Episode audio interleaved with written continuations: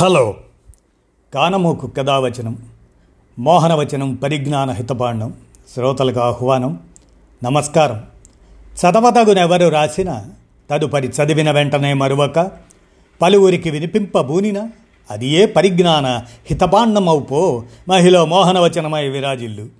పరిజ్ఞాన హితపాండం లక్ష్యం ప్రతివారీ సమాచార హక్కు ఆస్ఫూర్తితోనే వాట్సప్ గ్రూపులో షేర్ చేయబడిన అంశంగా ఉపాధ్యాయ వృత్తి నివృత్తి చేయలేని విద్యార్థుల ప్రశ్నలు అనే జ్ఞానాంశాన్ని మీ కానమోకు కథావచన శ్రోతలకు మీ కానమోకు స్వరంలో ఇప్పుడు వినిపిస్తాను వినండి.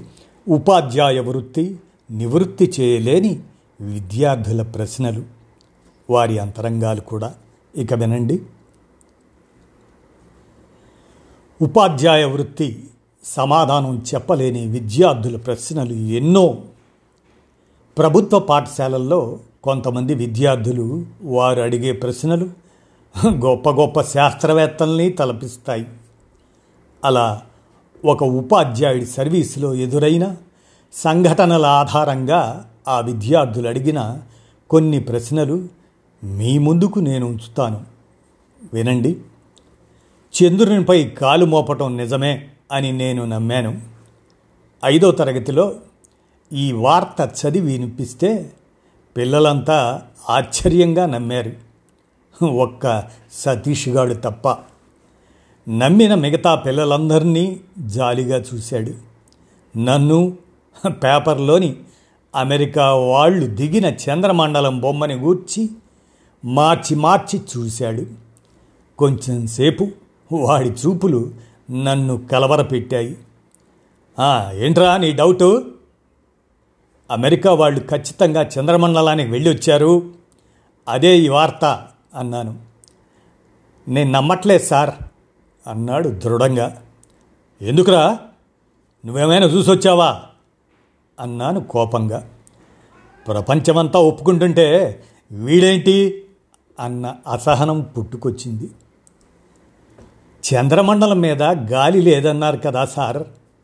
మరి అమెరికా వాళ్ళ జెండా ఎలా రెపరెపలాడుతుంది? అన్నాడు. వాడు నేను కంగు తిన్నాను. వాడి ప్రశ్న వందలాది వేట కొడవళ్ళుగా మారి అమెరికా వైపు దూసుకెళ్తున్నట్టు అగ్రరాజ్యాన్ని నిలదీస్తున్నట్లు కలవరపెట్టింది. వాడి మొహంలో చిద్విలాసం. నిజమే ఇప్పుడు నాకు నమ్మకం కలగట్లేదు. ఇరవై ఏళ్ళలో ఎన్ని బదిలీలైనా ఏ ఊరికి వెళ్ళినా ఆ ప్రశ్నలు వెంటాడతాయి. ప్రశ్న వేసిన ఆ పిల్లల మొహాలు మర్చిపోలేనంతగా వేటాడుతాయి నన్ను. పదేళ్ళ కింద చెర్లపల్లి స్కూల్లో అలాంటి ప్రశ్నే ఎదురైంది. నా ప్రశ్న వేసిన నాలుగో తరగతి చదివే రమేష్ గాడి మొహం ఇప్పటికీ మనసులోంచి చెక్కు చెదరలేదు. అప్పట్లో నాలుగో తరగతి తెలుగు వాచకంలో కల్పవృక్షం అనే పాఠం ఉండేది. తాటి చెట్టు కల్పవృక్షం లాంటిది. తాటి కమ్మలు గుడిసె వేసుకోవడానికి తాటి ముంజలు తినడానికి తాటి దోనెలు నీరు పారించుకోవడానికి ఇలా తాటి చెట్టులోని ప్రతిదీ మనిషికి పనికొస్తుంది. ఇలా అడిగిందల్లా ఇస్తుంది కాబట్టి తాటి చెట్టును కల్పవృక్షంతో పోల్చారు అంటూ పాఠాన్ని నేను వివరించినప్పుడు చెబుతున్నంతసేపు రమేష్ గాడి మొహం చిన్నబోయింది. వాడి కళ్ళల్లో తడి. నేను అబద్ధం చెప్తున్నట్లు కోపం. నాకేం అర్థం కాలేదు. రమేష్ ఏమైందిరా? అని అడిగాను. మా అయ్య రోజు తాటికల్లు తాగొచ్చి అమ్మను నన్ను తమ్ముణ్ణి బాగా కొడతాడు. తాటి చెట్టు మంచిదట్లయితే సార్. వాడి ప్రశ్నకు షాక్ తిన్నాను. నన్నే కాదు విద్యా వ్యవస్థనే ప్రశ్నించినట్లుంది వాడి ప్రశ్న. నిజానికి తాటి చెట్టు పాఠంలో కళ్ళు ప్రస్తావన ఎక్కడా రాలేదు. తాటి చెట్టు కల్పవృక్షంతో పోల్చదగిందేనా? వాడికి నేను సమాధానం చెప్పాలి. ఏం చెప్పాలి? చివరకు తాటిగల్లు మంచిదేరా. కాకపోతే ఓ కప్పు కానీ అరకప్పు కానీ తాగితే మంచిది.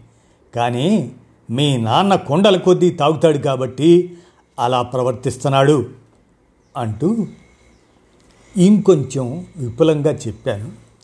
అయినా నా సమాధానం వాణ్ణి సంతృప్తిపరచలేదు. అంతకు మించి చెప్పడానికి నాకు కూడా ఏం తోచలేదు. వాడు అయిష్టంగానే కూర్చున్నాడు. వాడి ప్రశ్న ఇప్పటికీ ఇలా వెంటాడుతూనే ఉంటుంది. సుజాత టీచర్ ఓ రోజు మూడో తరగతిలో బాతు బంగారు గుడ్డు పాఠం చెప్పింది. ఒక బాతు రోజు బంగారు గుడ్లు పెడుతుంటే అత్యాశతో దాన్ని కోసి యజమాని భంగపడ్డాడని అనే పాఠ్యాంశాన్ని చెప్పింది సుజాత టీచర్. తీరా ఒక పిల్లాడు వేసిన ప్రశ్నకి ఆమెకు చిర్రెత్తుకొచ్చి వాడి వీపు బద్దలు చేసింది. ఇంతకీ వాడు అడిగింది ఏంటంటే బాతును కోస్తే తప్పేంటి టీచర్? బాతు కడుపులో గుడ్డు తయారవుతుంది కానీ బంగారం తయారు కాదు కదా. అందుకే బాతును కోసి చూశాడేమో. టీచర్ యజమాని తప్పేంటి? అని అడిగింది. కాదంటారా? అని అడిగాడు ఆ విద్యార్థి. ఈ మధ్య మా స్కూళ్ళలో నిజాయితీ పెట్టెలు పెట్టాలని విద్యాశాఖ సూచించింది. ఏ పిల్లవాడికైనా ఏదైనా దొరికితే దాంట్లో వేయాలి. టీచర్ దాన్ని తీసి అది పోగొట్టుకున్న పిల్లలకి అందజేస్తాడు. ఇది పిల్లల్లో నిజాయితీని పెంచుతుంది. పిల్లలు కూడా ఏవి దొరికినా ఉత్సాహంగా దాంట్లో వేస్తున్నారు. మొన్న ఈ మధ్య తిరుపతి నా పెన్ను దొంగతనం చేశాడు సార్ అంటూ రాధిక అనే అమ్మాయి నాకు కంప్లైంట్ చేసింది. అవును వాడు పెన్ను దొంగతనం చేశాడు సార్ అంటూ పిల్లలందరూ చెప్పారు. తిరుపతి గాడిని పిలిచి అడిగితే మౌనంగా ఉండిపోయాడు. వాడు బ్యాగ్ తీసి పుస్తకాలు బయటేసి వెతికినా దొరకలేదు ఆ పెన్ను. చివరికి గట్టిగా అడిగితే నేనే తీశాను అని ఒప్పుకున్నాడు.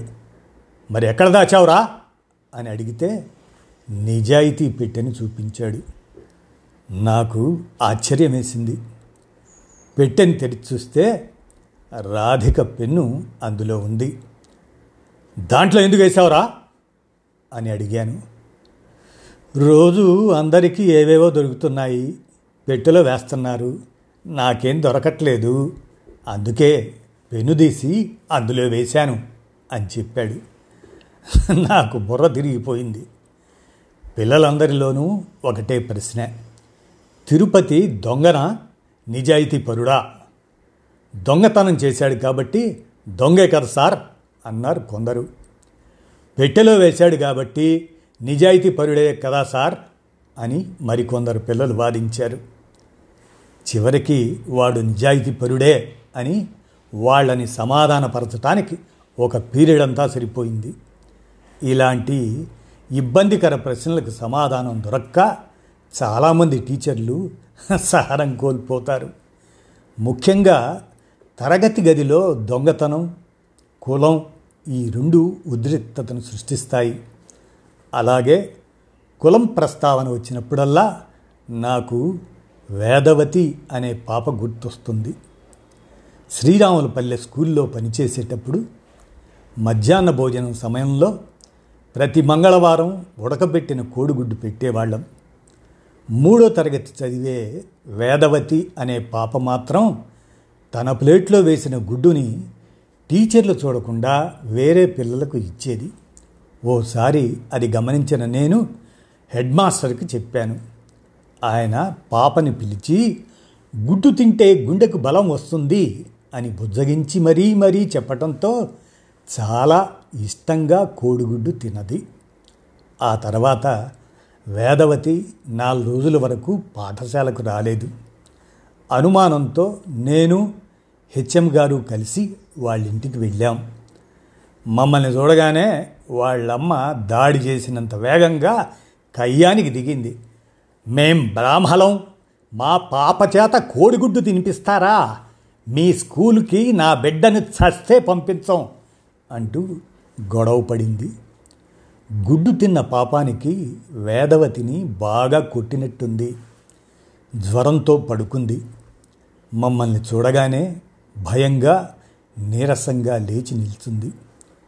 కోడిగుడ్డు శాకాహారమే అంటూ మహాత్మా గాంధీ చెప్పిన మాటలు కూడా ఆమె దగ్గర ఏమీ పనిచేయలేదు. చివరికి పాప చదువు పాడైపోతుందని కోడిగుడ్డు తనకు పెట్టించము అని మేము హామీ ఇచ్చాక కానీ బడికి పంపటానికి ఒప్పుకోలేదు ఆ తల్లి. వేదవతి జ్వరంతోనే మర్నాడు స్కూల్కి వచ్చింది వేదవతి మెల్లిగా తలంచుకొని నా దగ్గరికి వచ్చింది హోంవర్క్ చేశావా? అని అడిగాను. మాట్లాడలేదు. నిమిషం సేపు నిశ్శబ్దంగా నా కళ్ళలోకి సూటిగా చూస్తూ మేమెందుకు కోడిగుడ్డు తినకూడదు సార్? అని అడిగింది. ఎవరో గుండె మీద సర్రును చరిచినట్లయింది నాకు. ఆ ప్రశ్నకు ఏం సమాధానం లేదు? నా దగ్గర ఇంట్లో స్వేచ్ఛను చంపే ఆచారాలు బడిలో కూడా ఎంతగా ప్రభావం చూపిస్తాయో వేదవతి ప్రశ్న నన్ను ఇప్పటికీ వెంటాడుతుంది. దానికి బదులు నీకు అరటిపండు తెప్పిస్తాను. సరేనా? అని భుజం తట్టి పంపించాను. పిల్లల ప్రశ్నలకు మనసంతా నమ్మకం నిండేలా జవాబు చెప్పకపోతే ఏదో వెలితిగా ఉంటుంది. వాళ్ళ అనుమానంలోంచి పుట్టే ప్రశ్నకి రాగద్వేషాలు ఉండవు. సినారేకి జ్ఞానపీఠం అవార్డు వచ్చాక చాలామంది పండిత పామరులు రకరకాల ప్రశ్నలతో ఇంటర్వ్యూ చేశారు. ఓసారి స్కూల్ పిల్లలు కూడా ఆయన్ని ఇంటర్వ్యూ చేస్తూ ఉన్నప్పుడు మేధావులు ఎవరు అడగని ప్రశ్న ఒక పాప అడిగింది స్కూల్లో. మీ పూర్తి పేరు సింగిరెడ్డి నారాయణ రెడ్డి కదా? మరి మీ పేరు ముందు ఎస్ రావాలి కానీ సి ఎలాగ వస్తుంది? అని.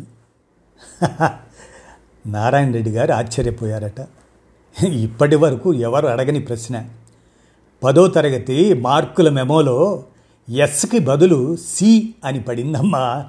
అప్పటి నుంచి సి నారాయణ రెడ్డి అనే పిలుస్తున్నారు.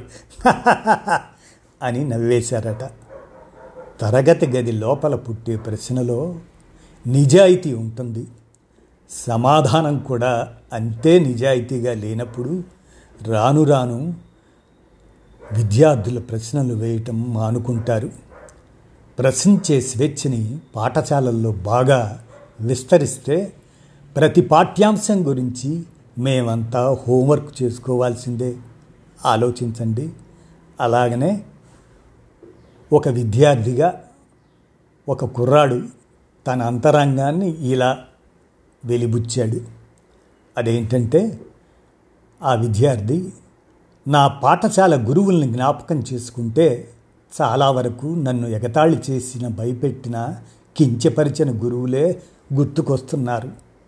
నన్ను ఒక విద్యార్థిగా కంటే మంగళోళ్ళ పిల్లాడిగా చూసిన గురువులే ఎక్కువ. ఇళ్ళకు పిలిచి నా క్లాస్మేట్లైన వాళ్ళ పిల్లల ఎదుటే గడ్డం చేయించుకున్న గురువులు ఉన్నారు. అప్పుడు నాకెలా ఉంది? నేనేమి ఆలోచించాను అనే విషయాలు ఇప్పుడు చెప్పలేను. మరో సందర్భంలో చెబుతాను. నాకు నచ్చిన నన్ను ప్రేమించిన గురువులు ఉన్నారు. వీరిలో నాకు బాగా నచ్చిన మాస్టార్ని కుమ్మరి పంతులని పిలిచేవాళ్ళు అందరూ. నా చేత రోజు ప్రార్థనా గీతం పాడించి నేను పాడుతుంటే మిగతా వాళ్ళు కోరస్ ఇచ్చేటట్లు చూసిన మాస్టార్ని మేదర్ మాస్టర్ అని అనేవాళ్ళు. నాకు చదువు బాగా చెప్పి చదువు మీద శ్రద్ధ పుట్టించిన గురువుని మాలపంతులు అనేవాళ్ళు. నన్ను క్లాసు లీడర్ని చేసి సంతోషించిన పొడుగాటి మాస్టార్ని మాదిగ పంతులు అని పిలిచేవాళ్ళు. నేను కబాడీ బాగా ఆడుతానని టీములో చేర్పించిన గమన్లోళ్ళ మాస్టారు నాకు బాగా ఇష్టం. నాకిష్టమైన గురువులకెప్పుడూ ఏ ప్రశంసలు ఉండేవి కావు. నా చేత క్షవరం చేయించుకున్న గురువులకే ఊరు బ్రహ్మరథం పట్టేది. గురుదినోత్సవ సందర్భాల్లో వారినే అందరం పూజించేది. నాతో సహా ఇప్పుడు అనిపిస్తుంది గురువులు కూడా తయారు కారు తయారు చేయబడతారని ముద్రించబడతారని ముఖ్యంగా గ్రామీణ పాఠశాలల్లో అని ఆ విద్యార్థి తన అంతరంగాన్ని వెలిబుచ్చాడు. ఇలా అండి ఉపాధ్యాయ వృత్తి నివృత్తి చేయలేని విద్యార్థుల ప్రశ్నలు అనే దాన్ని వాట్సప్ గ్రూపులో షేర్ చేయబడిన దాన్ని మీ కానమోకు కథావచనం శ్రోతలకు మీ కానమోకు స్వరంలో వినిపించాను. విన్నారుగా? ధన్యవాదాలు.